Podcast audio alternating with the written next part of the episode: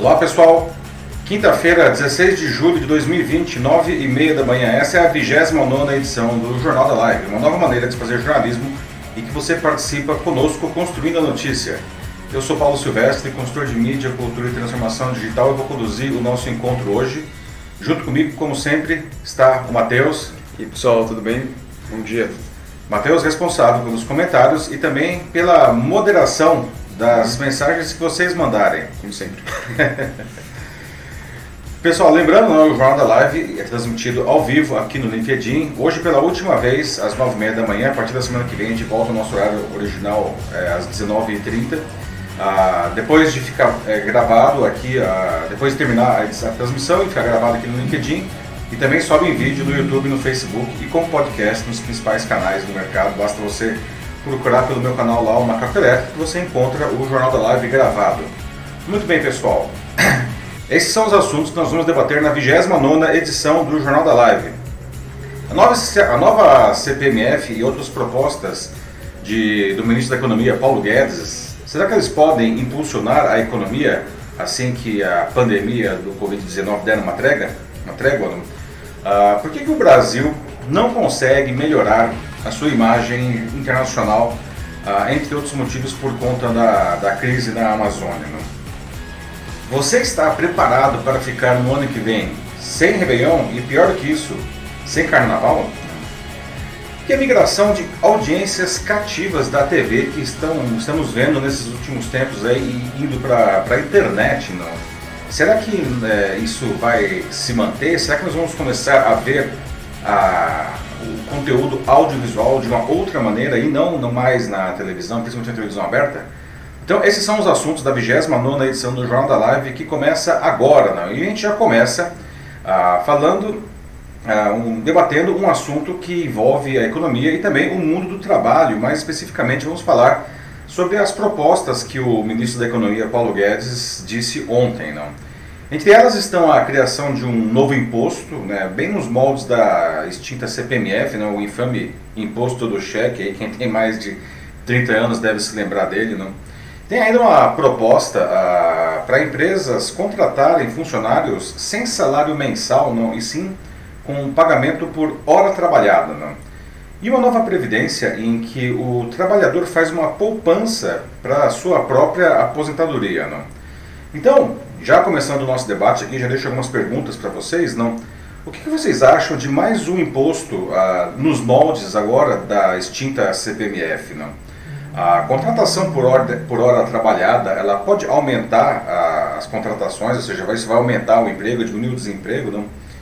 Quais os riscos que isso eventualmente pode trazer para o trabalhador, não? E a previdência com capitalização, essa, essa proposta aí, né, do próprio funcionário financiar a sua, a sua aposentadoria. O que, que vocês acham disso daí? O, as propostas não são exatamente novidade, né? Elas fazem parte das reformas trabalhista e tributária do próprio Paulo Guedes, né? E já vêm sendo discutidas desde o início do governo Bolsonaro, né? Algumas delas já foram até mesmo rechaçadas pelo Congresso Nacional. Mas o ministro da Economia espera retomar essas pautas assim que a pandemia de covid dezenove der uma trégua, né? O objetivo, segundo a equipe de Guedes, é incluir no mercado de trabalho os trinta e oito milhões de brasileiros considerados, entre aspas, invisíveis socialmente, né?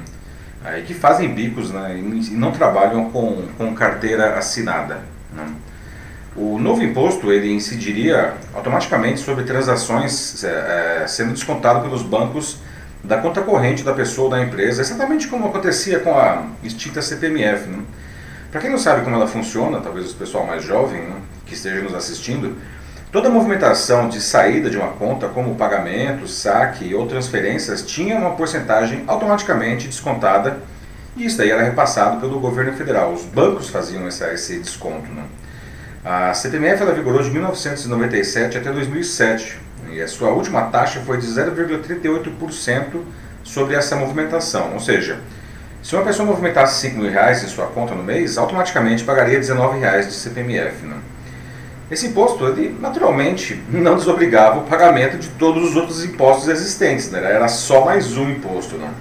E a proposta agora ela é semelhante. A equipe econômica ela não sabe ainda qual seria a alíquota e se seria cobrada, né, em qualquer movimentação financeira, ou só em compras com cartão ou pelo novo sistema de pagamentos instantâneos que está sendo desenvolvido pelo Banco Central. O imposto ele traz um grande custo político, não? Por isso o Congresso e até o Bolsonaro não, não curtem muito a ideia, não. Quem aprovar esse imposto vai ter que arcar com esse ônus junto à população. Por outro lado, se não for aprovado, Guedes ameaça cancelar incentivos fiscais de setores que hoje empregam cerca de um milhão de pessoas, né? Poderia gerar demissões em massa, né? A Guedes também quer um regime de trabalho mais flexível, com contratações por hora trabalhada, né? Será definido um valor mínimo por hora trabalhada com base no, no salário mínimo. Hoje existe o, o trabalho intermitente, que é pago por hora, né? Mas nesse caso não é possível que o contrato seja contínuo e sem intervalos, né? A ideia original era que, nessa nova modalidade que está sendo proposta agora, não houvesse férias remuneradas, décimo terceiro e F G T S, pelo menos no começo era assim, né? Entretanto, os técnicos da, da própria equipe econômica alertaram que esses benefícios eles são constitucionais, né? Então não dá para tirar, né? Então a proposta, se, se, se ela fosse apresentada dessa maneira, ela ia sofrer provavelmente uma grande oposição dos, dos parlamentares, né? O governo também quer criar um regime previdenciário de capitalização, né? Na capitalização, o trabalhador ele faz a própria poupança para a sua aposentadoria, né? Não há contribuições do governo. Apesar disso, a ideia da equipe econômica é garantir uma complementação do governo para quem não conseguir atingir pelo menos o valor do salário mínimo como valor da aposentadoria, né? Guedes costuma citar o exemplo chileno como sucesso, mas a coisa lá está, né, mais para um fracasso, né? Porque, veja bem, lá quem contribuísse regularmente com a capitalização receberia setenta por cento do seu último salário, mas na hora de pagar, né, de parar de contribuir e de começar a receber, o que a gente tem visto lá no Chile, que os pagamentos têm ficado na casa de apenas vinte por cento do último salário dos chilenos, né? Então, pessoal, né, a, o Guedes quer propor isso justamente em um momento em que o Brasil vai chegar no, num ponto histórico de desemprego causado pela, inicialmente pela recessão que já tinha se instalado no país em fevereiro agora, né, que foi dramaticamente agravada pela pandemia de covid dezenove, né? Então eu pergunto a vocês aqui, abrindo o nosso debate, né, essa nova C P M F, digamos assim, né, apesar que o governo rejeita isso, mas enfim, esse novo imposto é, deveria ser criado, afinal de contas, né? O contrato com pagamento por hora trabalhada, ele é bom para os, traba- para os profissionais, não? Ah, vai gerar mais emprego. A previdência com capitalização é uma proposta válida também. Agora, se nenhuma dessas propostas forem aprovadas, não, o que o governo poderia ou deveria fazer para melhorar a economia e a situação dos trabalhadores nas empresas? Então está aberto o debate. Matheus, e aí, como está o pessoal? Enquanto o pessoal estava dizendo bom dia ainda, o Ailton Silva já chegou aqui primeiro e disse assim, que é incrível, né, como entra governo, sai governo, e nisso já se passaram vinte anos e nada de reforma tributária. Agora, criar novos impostos são rápidos. Nossa carga tributária chegando nos quarenta por cento já. Pois é. Mas esse... Ailton, né? Ailton Silva. Pois é, Ailton. Esse negócio, a reforma tributária é um... é alguma coisa que realmente não, já fez muitos aniversários, não. Acho que é mais velho que o Matheus aqui, né? E, e, e, e de fato, né, é um vespeiro que, que os governos aí falam, né, ele tem grande apelo, uh, um grande apelo eleitoral, não, mas na hora de implantar isso daí é, um, é uma coisa que ninguém quer colocar a mão, né? Inclusive porque nós temos, como você muito bem falou, uma carga tributária alta, né, muitos impostos diferentes, não, e, e impostos nas diferentes esferas, não, federal, estadual, municipal, ninguém quer perder a sua boquinha, né? Cada um tem o seu próprio imposto, não. Então é muito mais fácil, na verdade, a gente criar um imposto novo do que melhorar é, os impostos existentes e principalmente não é, tentar diminuir de alguma maneira a carga da sonegação, né, que é altíssima, não. Em seguida eu tenho aqui o Luciano Steffen, que diz que o Estado ele sempre é como o sócio, como ele mesmo coloca. Ele que está... sócio, né? É, nossa. E que está de olho onde tem renda para sugar da fonte. Então, é também, né, como, parecido com o que o Ailton quis dizer, né, com a falta da reforma tributária, o Estado. É, é o Luciano falou, é o sócio e que sócio, né, a gente sabe que aqui no Brasil, é, o trabalhador brasileiro, o assalariado, ele trabalha até abril, né, de todo ano só para pagar imposto, ou seja, a gente só começa a ganhar dinheiro para nós mesmos a partir de maio. Não? É, a carga tributária é altíssima, não? É, não só o imposto de renda, né, que pode chegar a vinte e sete vírgula cinco por cento no caso de pessoas físicas, não? É, mas também um, um mar de outros impostos. Não? O Brasil realmente é um dos países com a maior carga tributária do mundo, fica atrás de alguns países na Europa, com a diferença de que nesses países da Europa realmente a população vê o retorno desse investimento, coisa que no Brasil a gente não costuma ver. Não? Então, ainda por cima, é aquele sócio ruim, né, Luciano? Aquele sócio que só enche o nosso saco. Não? O Denis Castro está falando aqui de um assunto que já bom, tem aparecido bastante, né?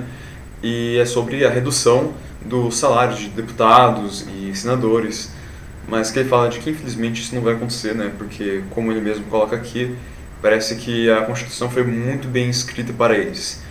Infelizmente existe um interesse comum e próprio. É triste, nada mudou é, exatamente como se fazia na Roma Antiga, desde então, né? Desde outrora. Pois é, boa referência aí, né? A Roma, não? Pois é, o Denis. A... a gente sabe aí que a carga, né, é, o, os salários do, dos, dos nobres deputados, aí, não, do, não, só do, não só do Poder Legislativo, é verdade, não, a, os três poderes, não, a, a carga do, que incide sobre os cofres a, públicos é extremamente alta. Não, a, agora, esperar que eles diminuam os seus salários, realmente, eu acho que vai ter umas, várias reformas tributárias aprovadas antes disso acontecer. Eu diria que a mesma coisa que esperar que chover vacas. Pois é, né? É verdade. Nossa, é, mas... Enfim, uh, o, em seguida o João Paulo Penido diz que... É, Alpa, perdão. É, ele está em, está em busca de, de uma recolocação profissional aqui, então, pessoal, se alguém puder ajudar também aí... Isso aí, sucesso para você, João, no processo. Sim. Aí.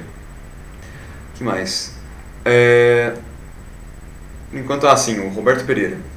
O governo deveria seguir a filosofia é, da Apple, ele diz, que melhora o software para não haver necessidade de constante alteração do hardware. Em outras palavras, é, nossa máquina pública é gigante, e não estou é, dizendo do, do operacional público, e sim da Câmara, Senado e demais. Hum, achei bem interessante a referência com a Apple. Constei quem é o Roberto?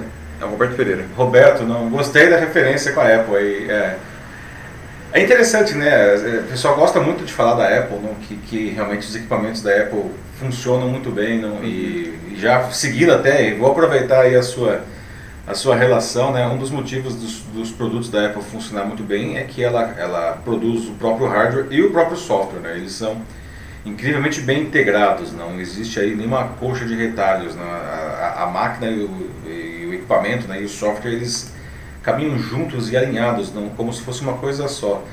Seria ótimo que, se o poder público, e aí eu não estou nem falando só de Brasil, né, isso é uma característica de poder público de, de muitos, talvez da maioria dos países, não, que lindo seria se ele conseguisse fluir assim, não, como, é, em harmonia, como uma peça só, não, como acontece com os equipamentos da Apple, mas... Aliás, nós estamos vendo aqui no Brasil, aí, nesse período de pandemia, né, como que realmente nós não seguimos de uma maneira harmônica. Não? É, um, é um, uma, enfim, uma puxação de tapete sem fim. Aí, né? Agora, o Joaquim Martins apareceu dizendo que precisa ser criada uma forma mais criteriosa, não é? De fiscalização de fronteiras estadual e internacional para evitar a sonegação dos impostos já existentes. Que é uma coisa também que até alguns já falaram antes. Assim, uhum. Né? Mas sim, tá certo, Joaquim, a gente precisa mesmo disso, porque, como já falaram, né, a sonegação aqui é um grande problema, sempre foi muito alto. É, e o que a gente observa, né, Joaquim, que quem pode mais, sonega mais, não? Infelizmente, não. A, a própria legislação, ela favorece, é, não vou dizer que ela esteja favorecendo a sonegação, mas quem conhece bem a legislação, é, legalmente paga menos imposto, não?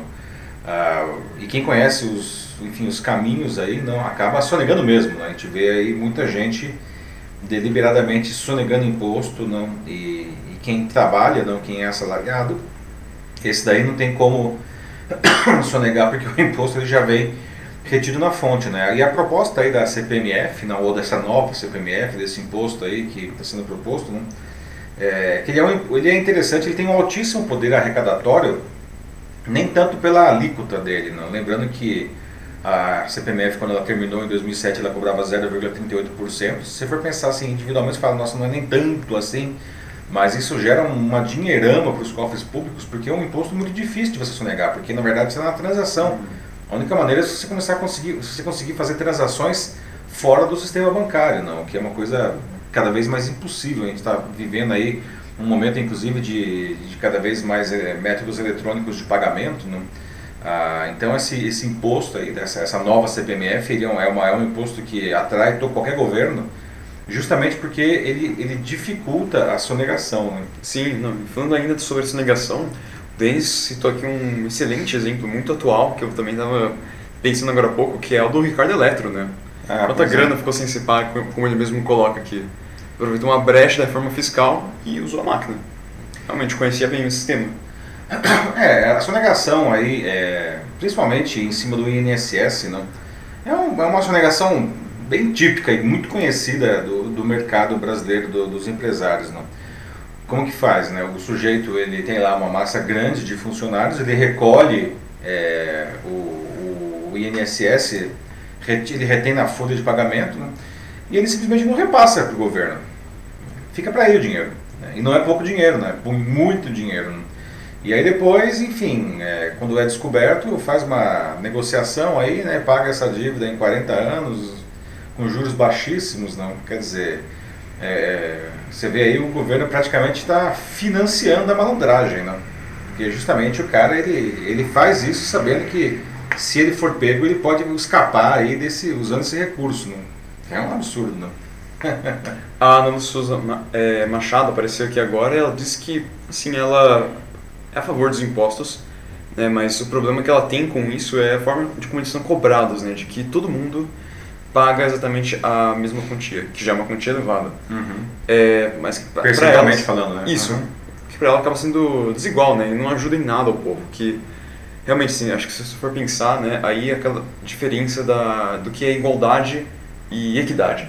Uhum. Ou seja, você tem, ok, todo mundo paga a mesma quantia, beleza, mas, ok, você tem que concordar então que é muito mais fácil os mais ricos pagarem, porque, simplesmente pelo fato de eles terem mais dinheiro, mais capital do que os mais uhum. miseráveis do país pagarem, visto que, né, a diferença, né, a disparidade é grotesca aqui no Brasil, entre aqueles que são os mais ricos e os mais pobres. É, o Brasil é um dos países que mais tem a maior, desiguais, a maior desigualdade social do mundo, né? Inclusive por conta da questão dos impostos, né? Uhum. Não, exatamente. Por isso também, eu, Ana, concordo aqui com o que você está falando. Tipo, deveria ter realmente uma... Como posso falar? Uma, não uma regulamentação, mas sim tipo uma... Maior é, equidade. É, bom, é, é a reforma, uma, uma reforma tributária, né? Sim, justamente. Sim, né? Sim, exato. É, mas a reforma tributária, ela tem que justamente corrigir esse tipo de, de disparidade. Então, é, uhum. é fato, né? É, na letra fria da, da lei, parece que todo mundo pagasse é, igual, assim, né? Ou percentualmente igual, o que seria justo.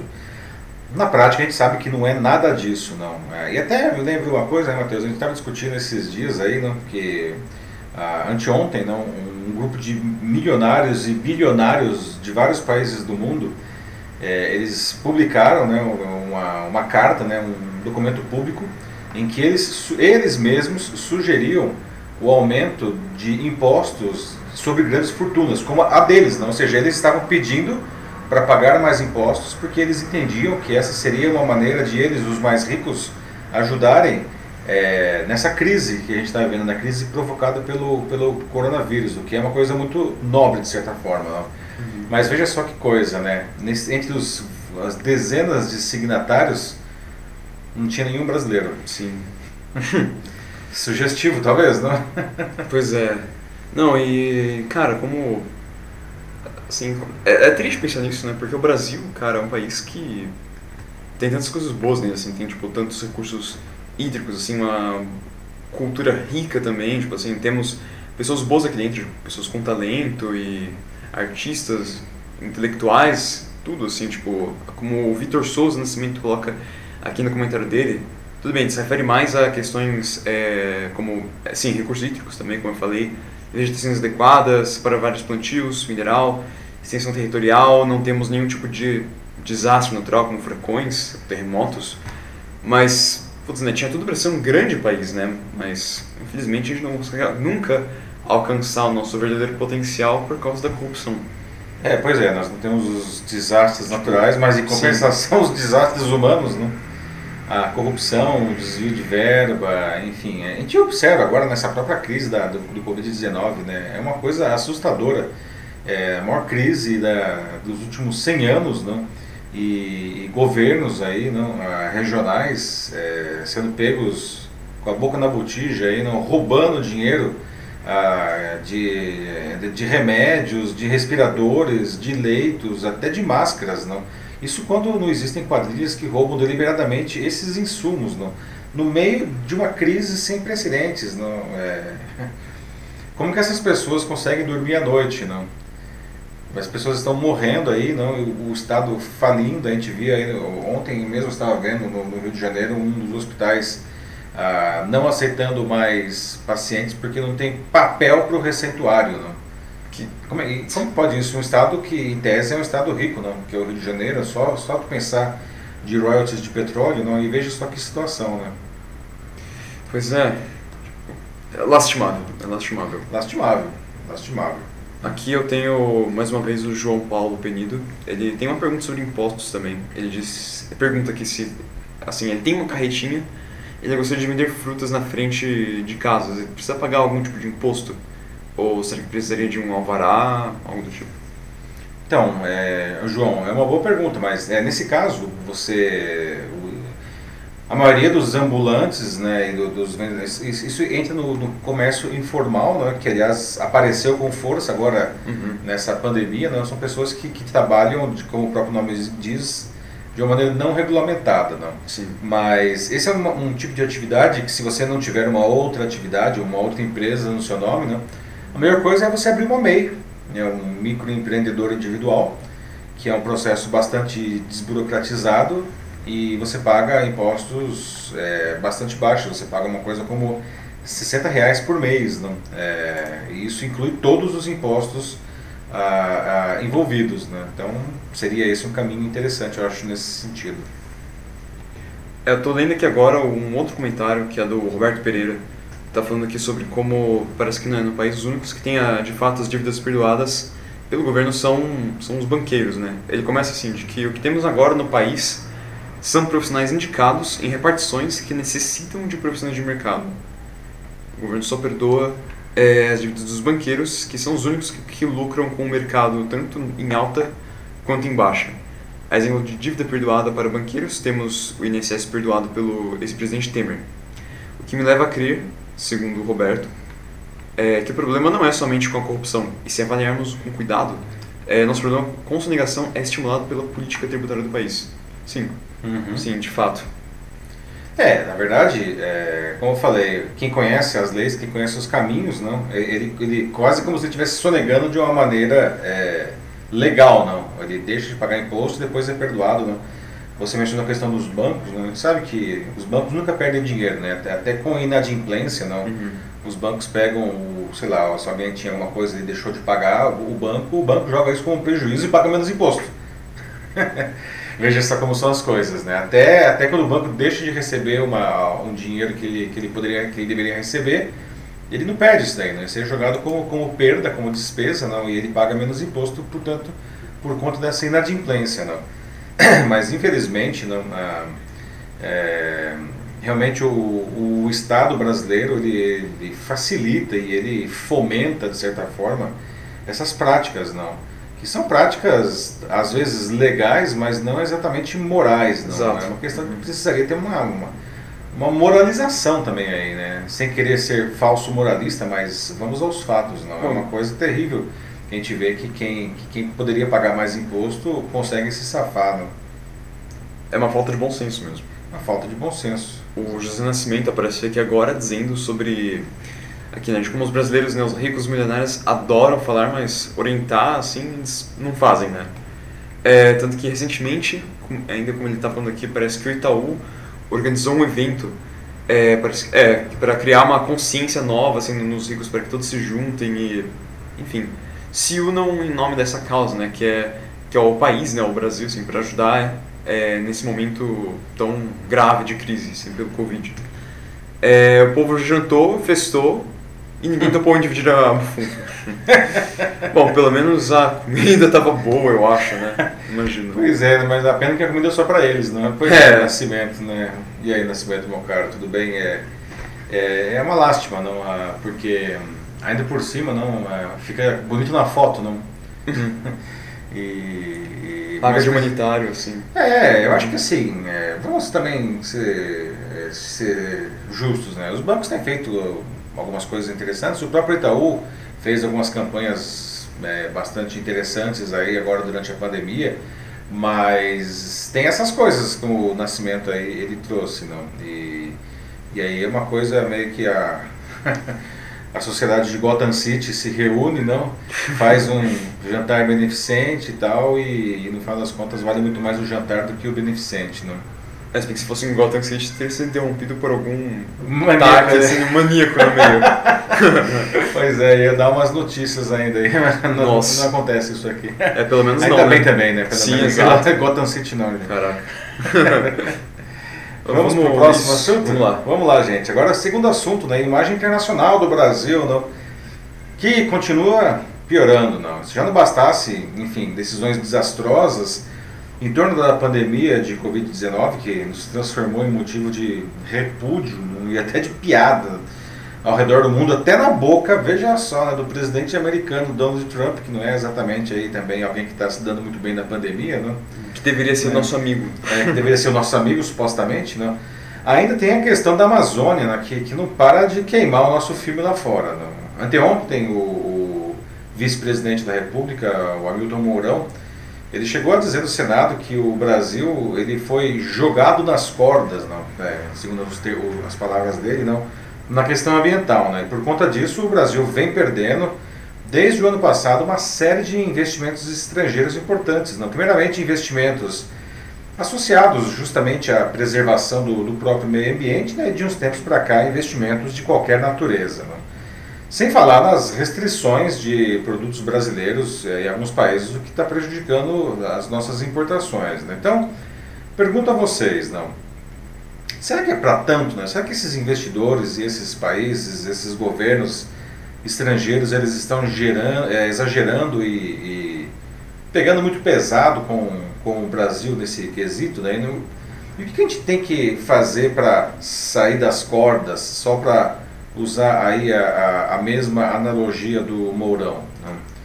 Bom, segundo ele mesmo, não disse no Senado, né? A saída é a gente mostrar resultados, né? Nas palavras do vice, abre aspas, perdemos o controle da narrativa e estamos desde então na defensiva. O Mourão disse que o governo quer reduzir o desmatamento na Amazônia, né, o que chamou de uh, mínimo aceitável, até o fim desse ano. E a ideia seria sair de uma curva vermelha para uma curva azul, que ele apresentou em um slide lá no Senado, sem dizer exatamente o que essas curvas representavam e de onde tinham vindo aqueles dados lá. O vice, que é coordenador do Conselho Nacional da Amazônia Legal, disse ainda que vai conseguir recursos do governo para combater o desmatamento, né? Disse ainda que o governo está atuando junto à Alemanha e à Noruega, que desde o ano passado deixaram de contribuir com o chamado Fundo Amazônia, justamente porque o governo brasileiro fala muito e age pouquíssimo nesse cenário ainda. E, aliás, diga-se de passagem, na época o Bolsonaro disse que o Brasil não precisava da, daquele dinheiro, né? O Mourão disse que a gente precisa sim, né? Agora ele está correndo atrás, não? Sendo que o Brasil tem, segundo ele, o que ele chamou de os melhores números em termos de proteção ambiental e que precisa mostrar isso ao mundo. Só que parece que só o governo que tem esses números, é, né? Números de órgãos do próprio governo apontam o contrário, né? Alertas feitos pelo sistema D T do INPE indicaram perda de mais de um milhão de quilômetros quadrados da Amazônia só no mês de junho, né? Aliás, isso é uma alta de dez vírgula sessenta e cinco por cento sobre o junho do ano passado, né? Que é o pior resultado em cinco anos e, aliás, é o décimo quarto mês seguido que também tem esse crescimento em relação a, ao, ao ano anterior, né? E isso disparou pesadas críticas internacionais de novo, né? Contra a gente, né? Já não bastasse isso, no dia anterior, a coordenadora-geral de observação da terra do INPE, que é a Lúbia Vinhas, que aparece aí na foto, né, foi exonerada do cargo, né, três dias, coincidentemente, três dias após o órgão anunciar esses números ruins aí que a gente acabou de falar, né? E ela disse que ficou sabendo da própria demissão pelo Diário Oficial da União. Né? E aí depois de, enfim, muitas críticas nas redes sociais, né, muita gente falando que é absurdo, não, a demissão dela, o ministro da Ciência, Tecnologia e Inovação, o Marcos Pontes, disse que a, que a servidora ela havia sido apenas movida para uma outra função do INPE, né, que não tinha nenhuma relação com os números negativos divulgados. Né? O que eles poderiam ter revelado, né? Se ela foi para uma outra função, porque eles... É, não, eles acabaram, eles ah, que disseram depois qual que é, né? Mas, enfim, é, só disseram depois que voltou da secretaria, né? É, né? É. O que vocês acham, gente, é, de tudo isso daí que a gente falou, né? Será que o mundo inteiro está pegando no pé do Brasil gratuitamente ou mais do que devia, né? A floresta é nossa e a gente pode fazer o que a gente bem entender dela, como algumas pessoas sugerem, né? Ah, será que a gente precisa desses investimentos estrangeiros, afinal de contas, ou a gente consegue passar sem eles, não? E principalmente, não, o que a gente precisa fazer para, até para seguir na, na analogia do Mourão, o que a gente precisa fazer para sair das cordas nesse cenário, não? E aí? Bom, uh, o Hamilton Silva aqui está falando sobre como tem algumas frases no, no Brasil, né, que infelizmente elas parecem que pregam esse mau comportamento e maus hábitos no, no povo brasileiro. E aquele usa que como exemplo é de que devemos viver o hoje como se não houvesse amanhã. É. Porque desse jeito muitos querem ficar ricos a qualquer custo, então, assim, porque então você vai fazer faculdade se não acredita que estará vivo amanhã? Eu, pessoalmente, eu, eu acredito nessa frase, eu acho ela muito legal, assim, mas o problema é que eu entendo aqui o lado do, do Silva também, porque muita gente pega isso e, e deturpa o verdadeiro é. significado dela, que se você usar de uma forma boa, pode ser sim, é... positivo, porque, eu não sei, pode ser até estranho, né, mas pelo menos pra mim, é, viver ao máximo, assim, no, no dia, né, como se não houvesse amanhã, assim, não é pra levar só pé da letra também, uhum. claro, né, mas também, putz, eu fazer o máximo que eu posso nos meus dias, assim, ser o mais produtivo possível, e também isso pode envolver, sim, um planejamento pro, pro futuro. Mas claro que aí é uma coisa que depende de cada um. É, como você falou, né, é, depende de como a gente interpreta a frase, né, uhum. o Hamilton, né? Isso. Milton, ele traz um ponto interessante, né? Porque, uhum. infelizmente, a gente, ou parte aí do, do, da nossa sociedade, interpreta isso daí como...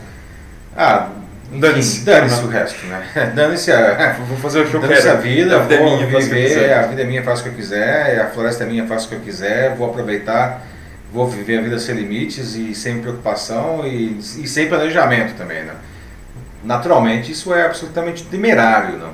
Por outro lado, não, tava, enquanto você estava lendo o comentário do Hamilton, eu estava lembrando daquele famoso discurso do, do Steve Jobs para os formandos de Stanford em dois mil e cinco, e em determinado momento ele, ele disse que, enfim, o Jobs já faleceu, mas ele dizia que naquela época, não, que todo dia de manhã, segundo ele, ele acordava e olhava para o espelho e ele, e ele se perguntava, não, que se aquele fosse o último dia da vida dele, se ele faria o que ele estava prestes a fazer, né? Se a resposta fosse não por muitos dias na sequência, que ele precisava mudar alguma coisa, né? Então, é, depende de como a gente encara os fatos aí, né? A gente precisa realmente é, é, é, viver a vida intensamente, mas viver a vida com responsabilidade, certamente, uhum. né? Essa frase ela é interessante porque, dependendo de como a gente analisar, ela, ela, ela pega os dois lados, né? É uma espada de dois gumes. É, interessante.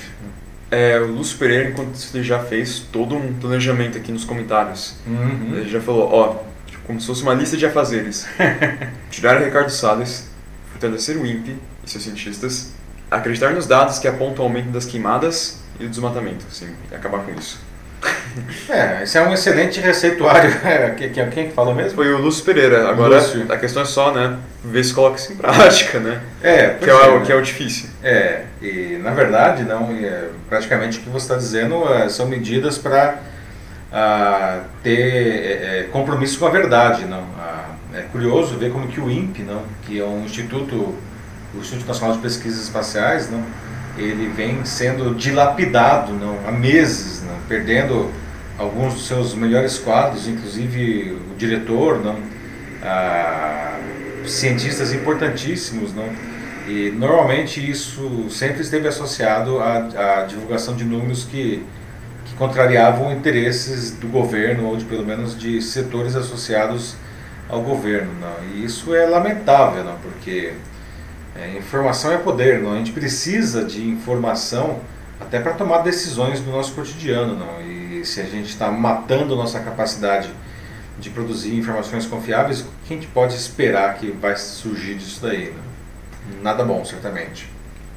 Olha, tem aqui um, já um argumento diferenciado aqui nos comentários, uhum. do Filemon Carvalho Costa, que ele acredita que é, tudo isso é um, é um exagero, na verdade, que o Brasil ele precisa sim é, parar de vender as suas riquezas e usar as suas fontes naturais ao seu favor. Uhum. Esses países têm interesse na Amazônia porque já destruíram suas próprias florestas. É, Filemon, é, sem dúvida nenhuma, não, a gente... É, a Amazônia, né, tem uma riqueza de biodiversidade sem igual no mundo, né? É, e nós temos o direito de explorar isso, não há nenhuma dúvida, tá? É, inclusive nós temos que explorar isso mais do que, enfim, outros países, não? Uhum. Ah, mas essa exploração ela deve ser consciente, não? É, infelizmente o que a gente observa justamente é o contrário disso, não? Você destruir a, a, a floresta para fazer pastagem, por exemplo, ou para fazer carvão, ou, ou os garimpos ilegais que também destroem a, é. a, a floresta. E no final das contas o que está acontecendo é, é que a gente está matando essa nossa riqueza, não? No final das contas quem vai perder isso, independentemente de qualquer questão aí, é, de investimento internacional, né? Quem vai perder isso no final das contas somos nós mesmos, não? Agora, é, o que que esses, qual que é o interesse desses países aí, não? Muitos interesses, né? Claro que vários deles têm, suas empresas têm interesse aí na, na nossa biodiversidade, né, que é riquíssima, na produção, por exemplo, de, de, de remédios ou de várias outras coisas, sem é. falar de riquezas minerais e tudo mais. Né? Não, e o que ele falou a respeito da, de serem destruído muito já das suas próprias florestas, uhum. né? Isso é verdade também. Sim. Também é verdade, uhum. né? É, destruíram mesmo, né? Particularmente aí a, a, a Europa, não? Ah, mas não quer dizer que a gente vai, é, por conta do erro dos outros, que a gente vai cometer o mesmo erro aqui, né? Exato. Mas, enfim, é, é um ponto interessante que você traz, não? Os outros países aí, eles têm interesse, alguns confessáveis, outros não, né? A gente tem que proteger os nossos interesses, mas a gente não pode, como a frase anterior lá, esqueci o nome agora de quem foi que comentou, não?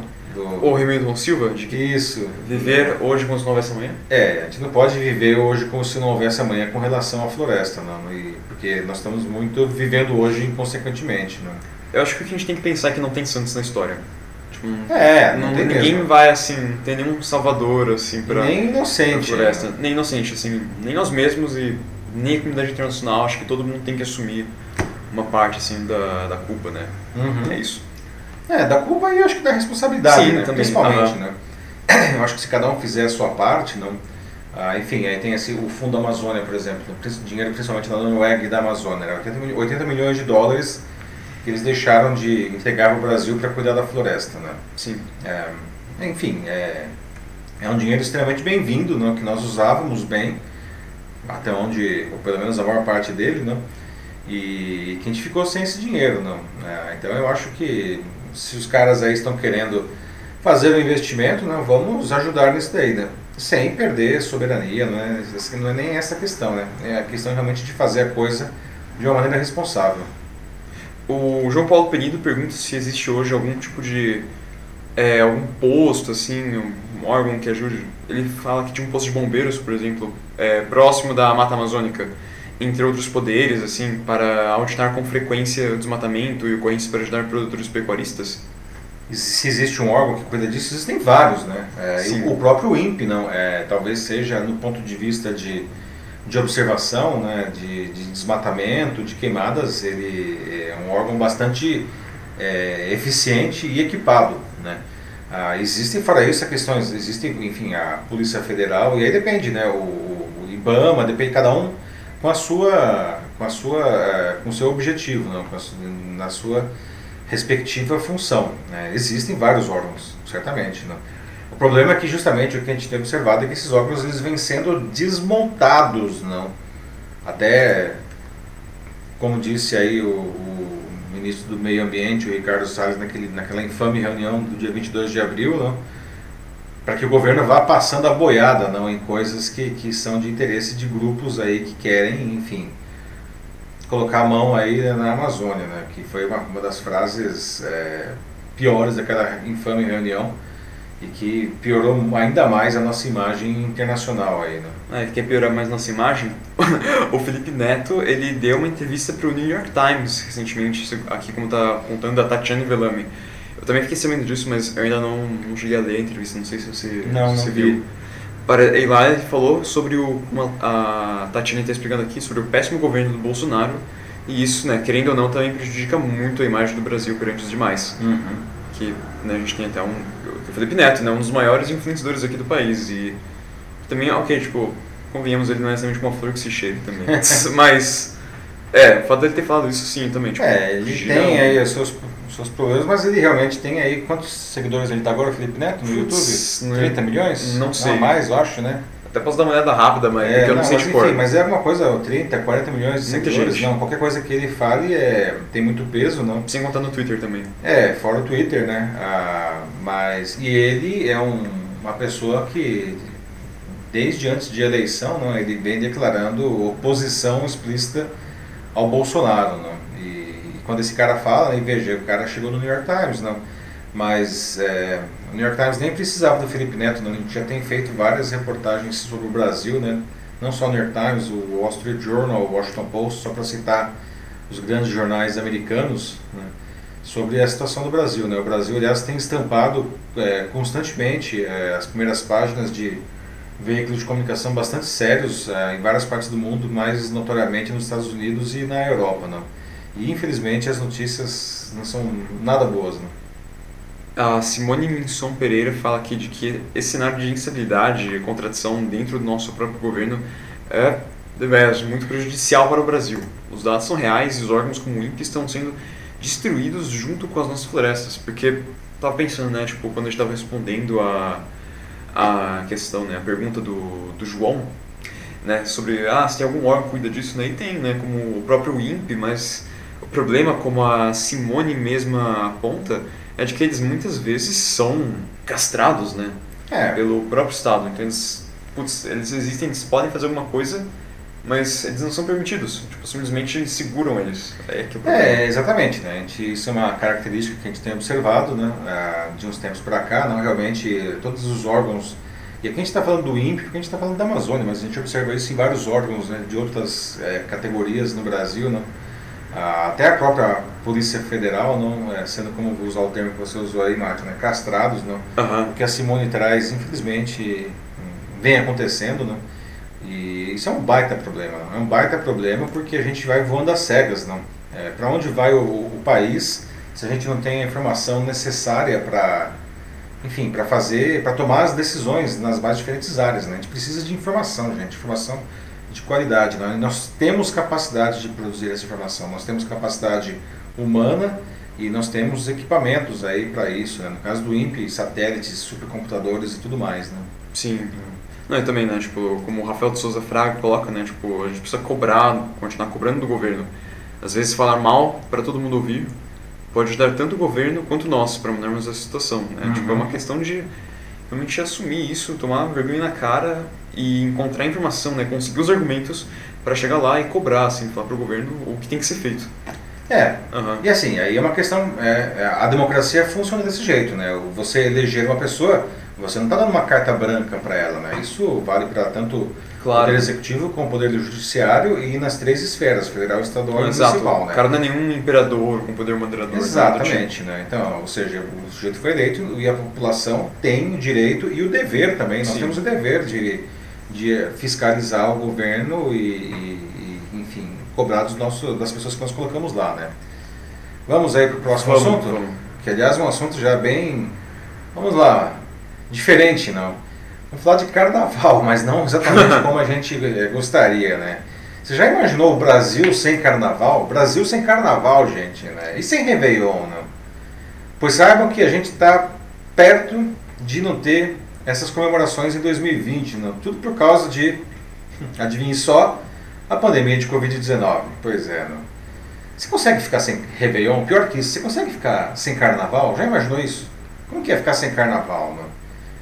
O que você acharia de, talvez, a gente postergar, jogar para frente o carnaval de dois mil e vinte e um, tá? Deixar ele, sei lá, quem sabe, para o meio do ano? Como que isso soaria para você, né? O que a gente precisa para cair na folia com, com segurança? Né?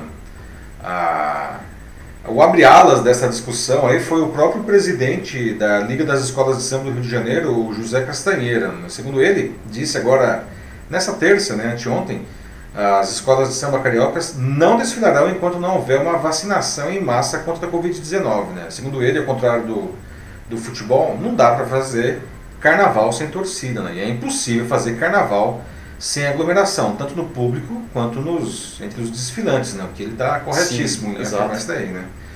Então, sem uma vacina para o covid dezenove, né? Sem escolas de samba na rua. Os organizadores dos blocos de rua, né, do carnaval de rua, por sua vez, eles ainda não sabem o que fazer, mas eles estão aí já preocupadíssimos com isso. Né? Tem um pessoal comemorando já, graças a Deus, sem carnaval, disse Telemar Borges. Aqui em São Paulo, né, isso aí é a declaração do, do presidente da Liga lá do Rio de Janeiro, das escolas do Rio, né, aqui em São Paulo o governador, o João Dória, ele está tocando o mesmo samba, ele não disse... Ontem que não haverá festa de Réveillon nem Carnaval em dois mil e vinte e um se não houver vacina. Não. Dória disse que não tem clima para comemorar coisa alguma quando o Brasil se aproxima de dois milhões de casos e oitenta mil mortes confirmadas pelo covid dezenove. Também ontem o prefeito de São Paulo, Bruno Covas, disse que ele está conversando com as prefeituras do Rio de Janeiro e de Salvador e outras cidades, mas essas principalmente, para ver... Se, se eles encontram é, uma data em comum para uma provável, né, um provável carnaval postergado é, em dois mil e vinte e um. Né? A questão é, qual que seria essa data? Né? Vamos, fazer, vamos pensar aqui, né? É pouco provável que a gente tenha uma vacina contra o covid dezenove sequer aprovada nesse ano. Uhum. Né? Talvez a gente tenha aí a vacina de Oxford ou da Sinovac, lá chinesa, não? Ah, aprovada esse ano, mas tem um tempo de produção, tudo, então na melhor das hipóteses a população ela vai começar a ser imunizada no meio do ano. Não. Bom, se ela vai começar a ser imunizada no meio do ano, tem um tempo aí, né? A gente vai, tá, a gente vai falar o quê? De ter uma, uma imunização mais forte lá pelo fim do ano, né? Então, e aí, como que a gente faz, né? O carnaval vai ficar para novembro de dois mil e vinte e um, né? Ou simplesmente não vai ter carnaval, né? Seria a primeira vez na história do, do Brasil, né? Desde que o carnaval pelo menos começou a ser comemorado regularmente com os desfiles e com os blocos, não seria a primeira vez na história do Brasil que nós não teríamos carnaval, né? Sim. É, pro Denis vai ficar só em dois mil e vinte e dois já. É, pois é, pode ser, né? O que vocês acham, né? O que a gente deve fazer a propósito, né? Dá pra pular um ano sem pular carnaval, hein? Pois é. É, bom, aqui... O José Nascimento fez uma pergunta para você, assim, ele, uhum. sobre matérias, assim, que jornalistas fazem, assim, tipo, né, jornalistas de fora sobre o internacional, assim, a respeito uhum. do Brasil. É, queria saber, né, o que, que você acha disso, assim, é, desse tipo de matéria? Ele acha que é muita coisa, assim, de... Como que é, Gabi Bete e jornalista turista, entendeu? Quer saber sua opinião, rapidamente, assim. Qual a minha opinião sobre a... O, o, a não sei se eu entendi é, a, a qualidade seria, das... Isso, das... seria como matérias é, feitas a respeito do Brasil pela mídia internacional. Uhum. Então, a, o Nascimento, é, boa parte dessas matérias que saem nos veículos internacionais, eles acabam sendo feitos aqui no Brasil mesmo, né? É, por correspondentes que, é, que esses jornais mandam para cá, New York Times e tal, não? Ou por freelancers brasileiros que, que produzem material para esses jornais, né? Eles, eles não estão aí com uma visão distorcida ou aquela coisa, ah, nossa, qual é a capital do Brasil? Buenos Aires, né? Não, eles estão bastante é, preparados, ah, pelo menos na maioria dos casos, não, nesses jornais citados aí, pelo menos, não, eles estão bastante preparados para oferecer um, um material de qualidade, não? Aliás, né, um, um jornal que, que aqui no Brasil que vem feito, na minha opinião, um trabalho excelente jornalístico, é a edição brasileira de um jornal espanhol, que é o El País, né, que eu acho um jornal belíssimo e está fazendo um belíssimo jornalismo brasileiro aqui no Brasil, né? Não sei se eu respondi a pergunta, mas assim, não acho que, que eventualmente... É claro que existe deslumbrados, sempre existiram, nós temos visões às vezes distor- distorcidas ou, ou parciais do que acontece é, fora do, do Brasil, não? Ah, principalmente quando a gente sai do eixo Europa e Estados Unidos, não? Às vezes até dos nossos vizinhos a gente tem visões limitadas, não?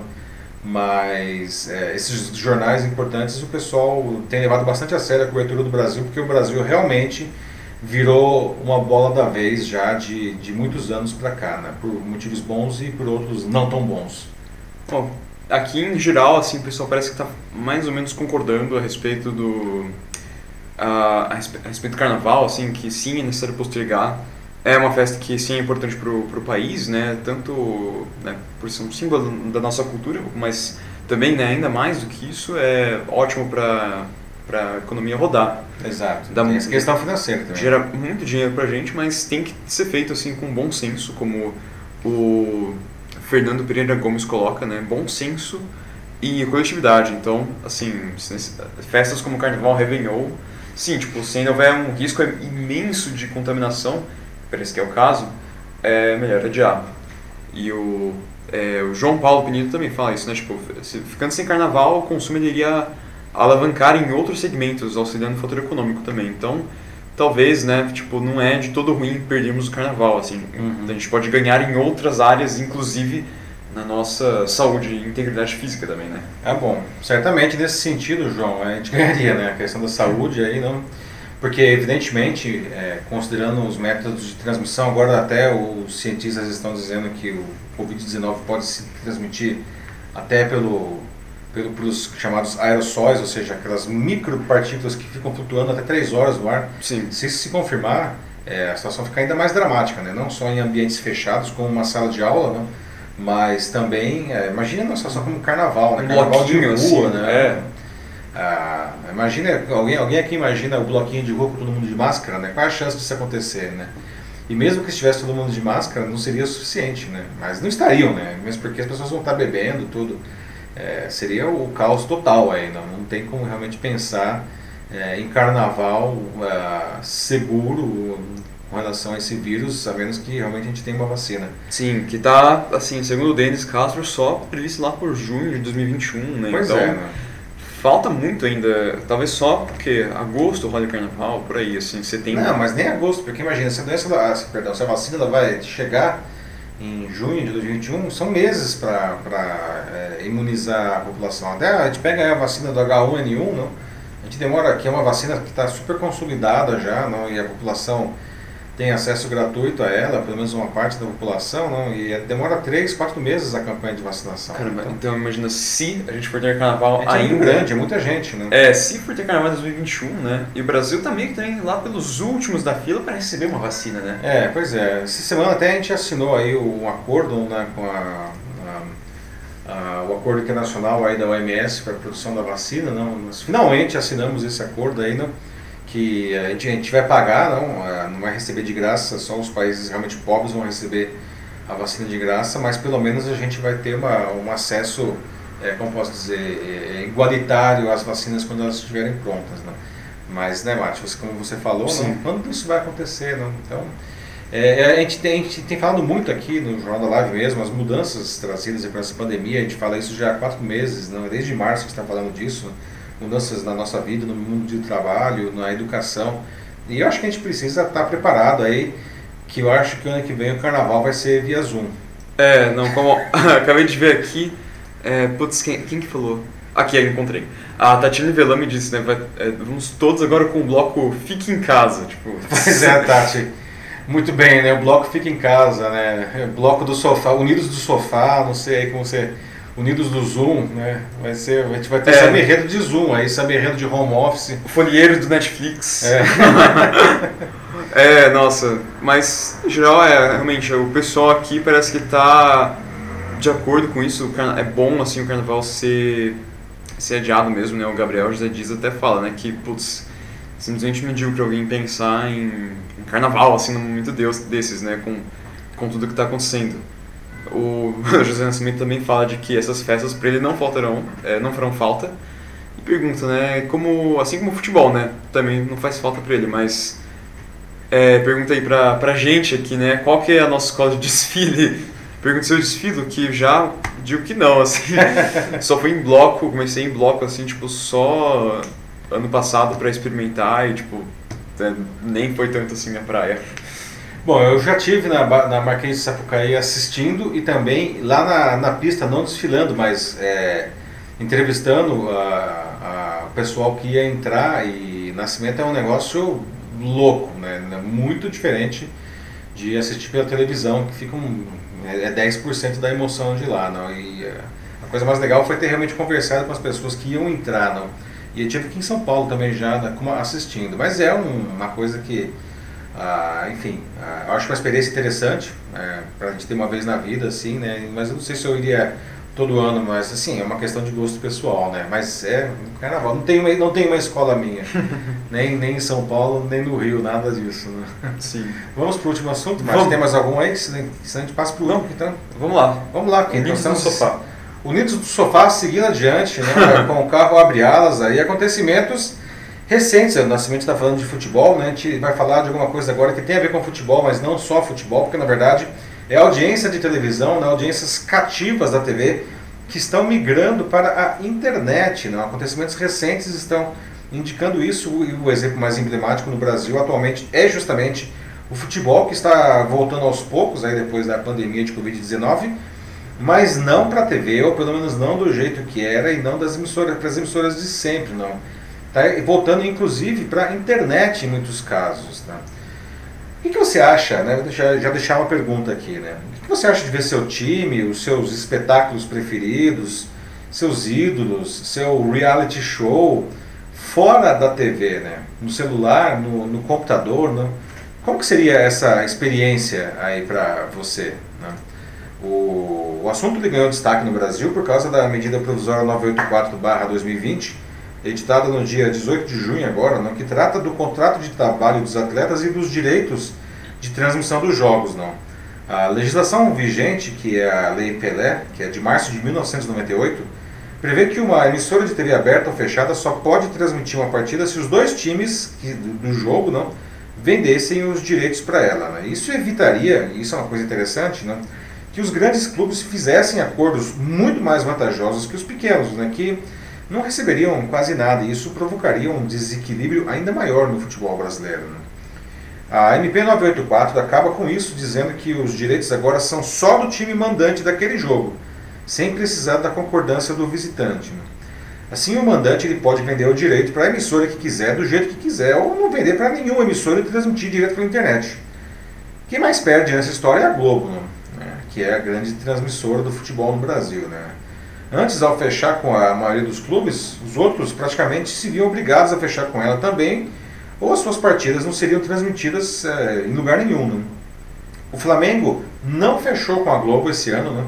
E decidiu, decidiu peitar a, a emissora no Campeonato Carioca. No dia primeiro agora, né, transmitiu uma partida contra o Boa Vista no YouTube, né, pelo, pela Flá T V, que se transformou, na, olha só, na maior live esportiva da história do YouTube. Teve catorze milhões de visualizações, sendo dois vírgula dois milhões de usuários simultâneos. E ainda conseguiu arrecadar dois vírgula sete milhões em doações, né?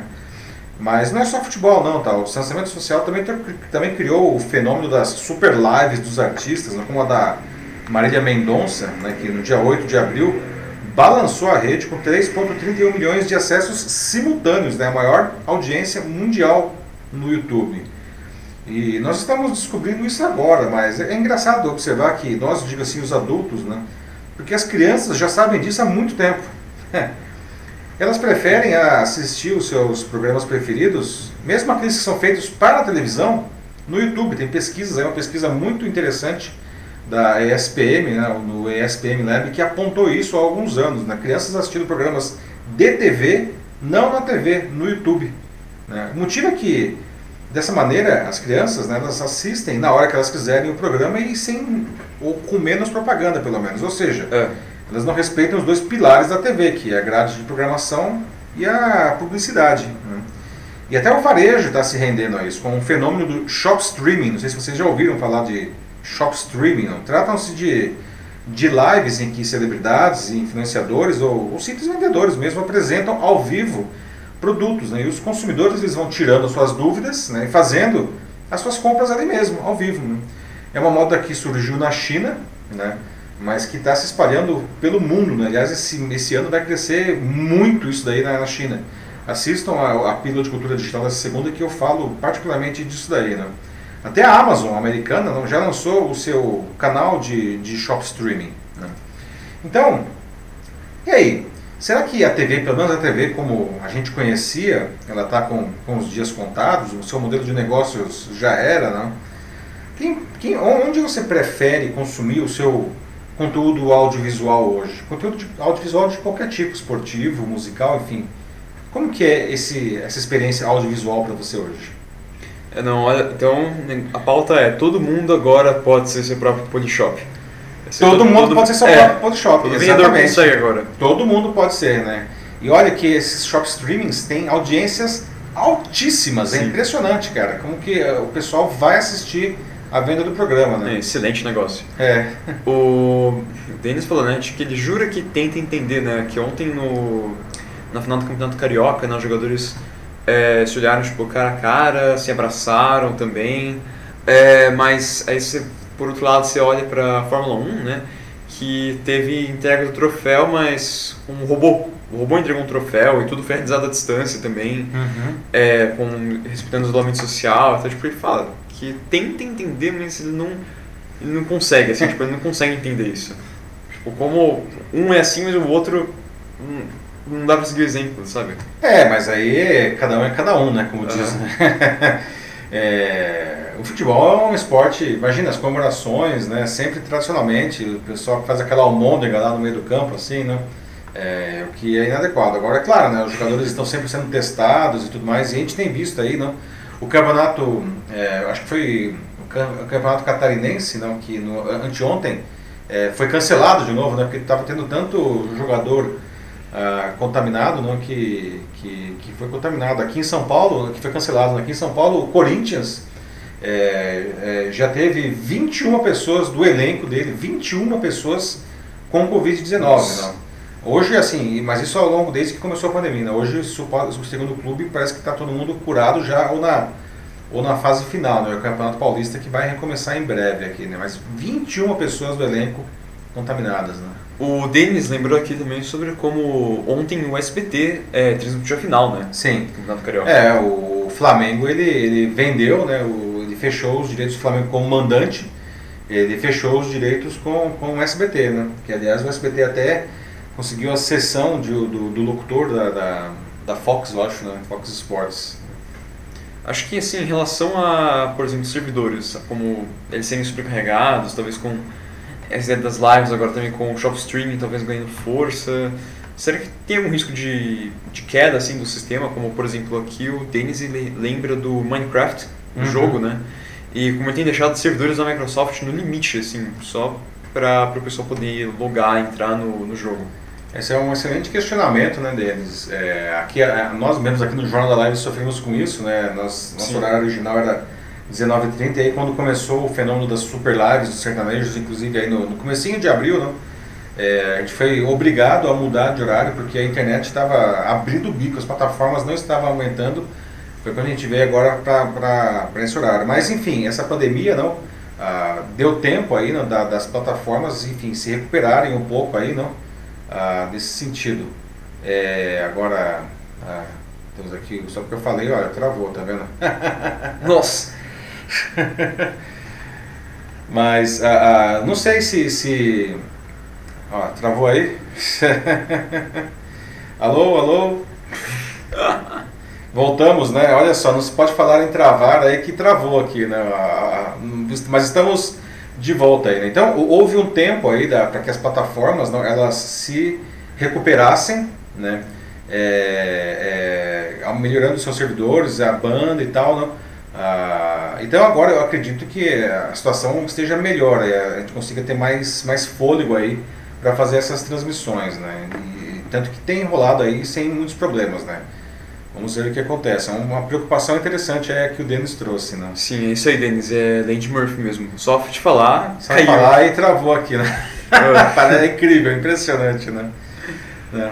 Bom, vamos lá, olha pessoal, dez e trinta e quatro, uhum. passamos do nosso horário, mas assim, aproveitando até a deixa aí do, do nosso amigo Denis, não, gostaria de dizer que hoje foi a vigésima edição do Jornal da Live e é a última que vai acontecer nesse horário das nove e meia, nós fizemos um, uma enquete aí na, na semana passada sobre novos horários e o horário que ganhou foi quinta-feira às dezenove e trinta, e em segundo lugar ficou terça-feira às vinte e duas e quarenta e cinco, então... Vamos tentar aí voltar para o horário original das dezenove e trinta. Espero que os servidores aguentem, né? Que o LinkedIn, principalmente, que é onde a gente faz a transmissão ao vivo, colabore com a gente e a gente consiga voltar a fazer o Jornal da Live às dezenove e trinta a partir da quinta-feira que vem, não? Então, pessoal, é isso. Fica aí a dica, tá? É, já podem deixar as suas sugestões de assunto para a nossa, nossa trigésima edição do Jornal da Live, que acontece na quinta-feira às dezenove e trinta. Quero agradecer novamente a presença de vocês, um debate sempre muito rico, muito agradável. Ah, e a gente se vê na semana que vem. Se cuidem, um grande abraço e bom fim de semana. Falou, gente, de novo, muito bom fazer parte disso. Até a próxima, se cuidem.